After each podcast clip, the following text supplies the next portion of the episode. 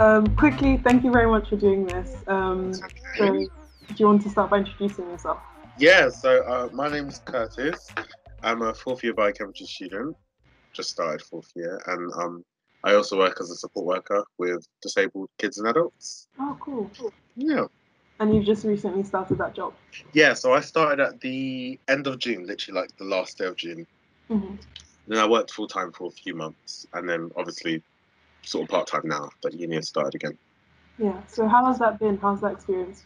It's been really interesting. Like I've I've never worked with children before, Mhm. so that was a brand new thing. And then obviously like they have like complex needs, Yeah. so it's really been like really rewarding to just sort of understand like how to care for those complex needs, Yeah.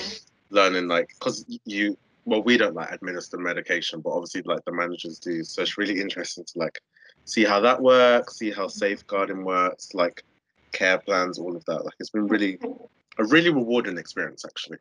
Oh, that's really amazing. Yeah. Um, so, what are some challenges you faced recently? So, like either in your job or in your, I know you're just starting like your fourth year. Yeah. In I your, think the most the most recent challenge is like trying to juggle work and uni right Mhm. now because there's a lot like obviously I still have union, that's my priority, but there's like a lot of training, for example, that I need to do for work. So it's been kind of difficult recently to like sort of find a balance between both because I feel like right now obviously I'm focusing more on like uni, getting my project started, getting all of like risk assessments and stuff like that. Where I feel like in my job I'm sort of falling back a bit, so I, it's just been difficult to try and find the balance between both. yeah. And um, I guess on the other hand, what are some highlights of your time at Southampton and in your job as well? Oh, uh, Southampton. I think it's the people I've met. Like I've, Mm. I definitely feel like I've met friends for life here. Like quite a few friends for life, which has been really nice. And I feel like I've like just grown as a person compared to like the person I was when I started in uh, 2017. Oof. Mm. It's a long time ago. But yeah, I feel like I've grown a lot as a person, like in quite a positive way, which is good. And um, okay, so the next few questions will be more about your experience as a black student and also like Black History Month. Um, uh, okay, so um, what I guess I can just generally ask, what has your experience been as a black student in Southampton? So you mentioned you've changed a lot already, but like, Yeah. Yeah. It's been interesting because I like I grew up in Southeast London, so I went to predominantly black primary school, two predominantly black secondary schools, predominantly black sixth form. Do you get what I mean? Mhm. Like from going to that, like to come to something like it's not a bad university by any means, but it's just different. Like there's there's obviously it's mostly like white people, so it's it's been interesting. Like I've never felt alienated by someone like through them, but I myself, I I've realized a lot more that okay, like I'm the minority here, yeah, whereas it was the other way around, like growing up like in education. So Mhm. it's been like it's been difficult to um adjust. I think it's a case of like I think it's called Stockholm, not Stockholm syndrome, imposter syndrome. yeah, yeah. You know when you feel like you don't deserve to be there. Oh yeah, yeah, definitely. I feel like I, I suffered from that, and I probably do quite a lot, especially starting lectures again. Mhm. It's it's like oh you're like I. It's just me getting in my head like, oh you're different. Like do you like do you really fit in? Do you belong here? If you get what I mean. Yeah, definitely. I think like as well for me, like in sec- uh, since like first year, I, Mhm. changed, I changed my course a lot, and I remember when I finally felt settled in what I graduated from, Yeah. I definitely never felt like I belonged throughout the entire time. Yeah. I, I always was always questioning my position position Yeah. in my course.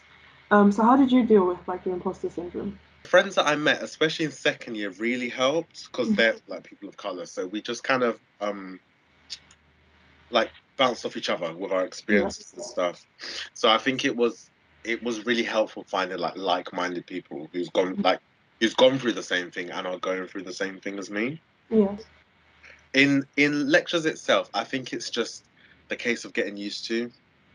Like it's sort of like you know when you go to the gym and you feel like everyone's looking at you yeah. but it's not really the case. no, nobody's looking at you, and I think that's the case in lectures as well. It's just getting used to being there and knowing and just telling yourself that you belong here. Like you got the grades, we got the grades to be here. Like if you get what I mean. Yeah, Like to yeah. yeah. yeah, yeah. Yeah, definitely. Well, okay. Um, I was gonna say thank you, but we're not done yet. But this is really great so already. So thank you for that. Um, I guess like the final questions are: What are your What do you think about Black History Month, and what do you think is the key message around Black History Month? I think, um, you know, like obviously the typical thing, like it's not it's not just a month, but Yeah. I think it's great that we like we can highlight our history and we can highlight current like Black people's achievements, Mhm. and I think it's great to just throw information out there, like not just for the whole month, obviously for like every single month of the year, but it's great to just have a month that's focused on educating people Yeah. of like Black achievements, Black history, Yeah, stuff like that. And what does it mean to you? I guess you already mentioned that like aspect of information, but um, you, I know you said you grew up in like a predominantly, you went to a predominantly black school. Yeah. What did like, if if it did mean anything to you, like what does it mean to you? I think it's um, it's like you feel at home hmm in a way. Like there's a question sort of like, what does like being black mean to you? Uh, no, Black History Month, but you can also answer that part. part. Yeah. I think I just like the fact that so many different, and especially now with like the all lives black, all Black Lives Matter movement, Mhm. like including like trans people of color, gay people. I think it's really nice to see, like lately, how like gay black people are being um highlighted, trans black people. Do, do you do you get what I mean? Especially being like a black and a gay person, like that intersectionality is kind of it's kind of harder. Just just a little harder. So it's nice to see all of all aspects of, of like black culture, black everything being highlighted in the month. yeah, definitely. It just makes you feel a bit like seen Yeah. Yeah, it makes you feel seen. And um, finally, what are your next plans in terms of like after uni, career, things like that? That's funny enough. I was literally just researching that. So I'm thinking, literally just before we started this. Um, so right now the plan is to go into teaching. hmm I really, it's always sort of been my um, like backup, like Yeah. um career, and I thought like, I don't know if I could see myself being a teacher forever, but at least, especially in my twenties. So I think that's uh, that's what I'm gonna do. I'm gonna try and go for um the university route of teaching. So like part time uni, part time like placements in schools and stuff. Mhm. So it's just a matter of like applying for that, getting a bit of experience of like observing classrooms. Mm. So that's the plan for this year, and obviously complete the masters, work as much as I can to save, Yeah. and yeah. Oh, that's.